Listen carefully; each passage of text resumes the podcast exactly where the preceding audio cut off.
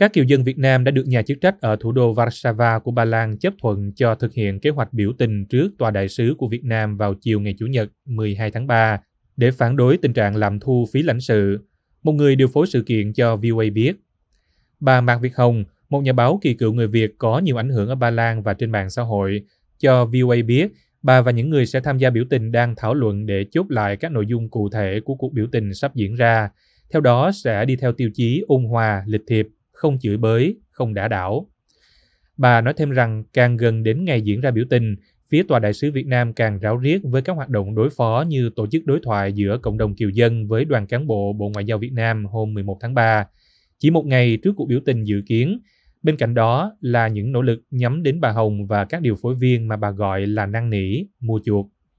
vê o a cố gắng liên lạc với Tòa đại sứ Việt Nam ở Ba Lan để yêu cầu bình luận nhưng không kết nối được. Bà Hồng đưa ra thông điệp rằng mọi người không nên e sợ về việc biểu tình. Chúng ta làm việc chính nghĩa, công khai, minh bạch, không có gì khuất tất cả, bà nói. Chính bà con đang góp phần giúp Tổng bí thư Nguyễn Phú Trọng làm trong sạch bộ máy nhà nước, xây dựng đất nước tươi đẹp hơn, bà nói thêm.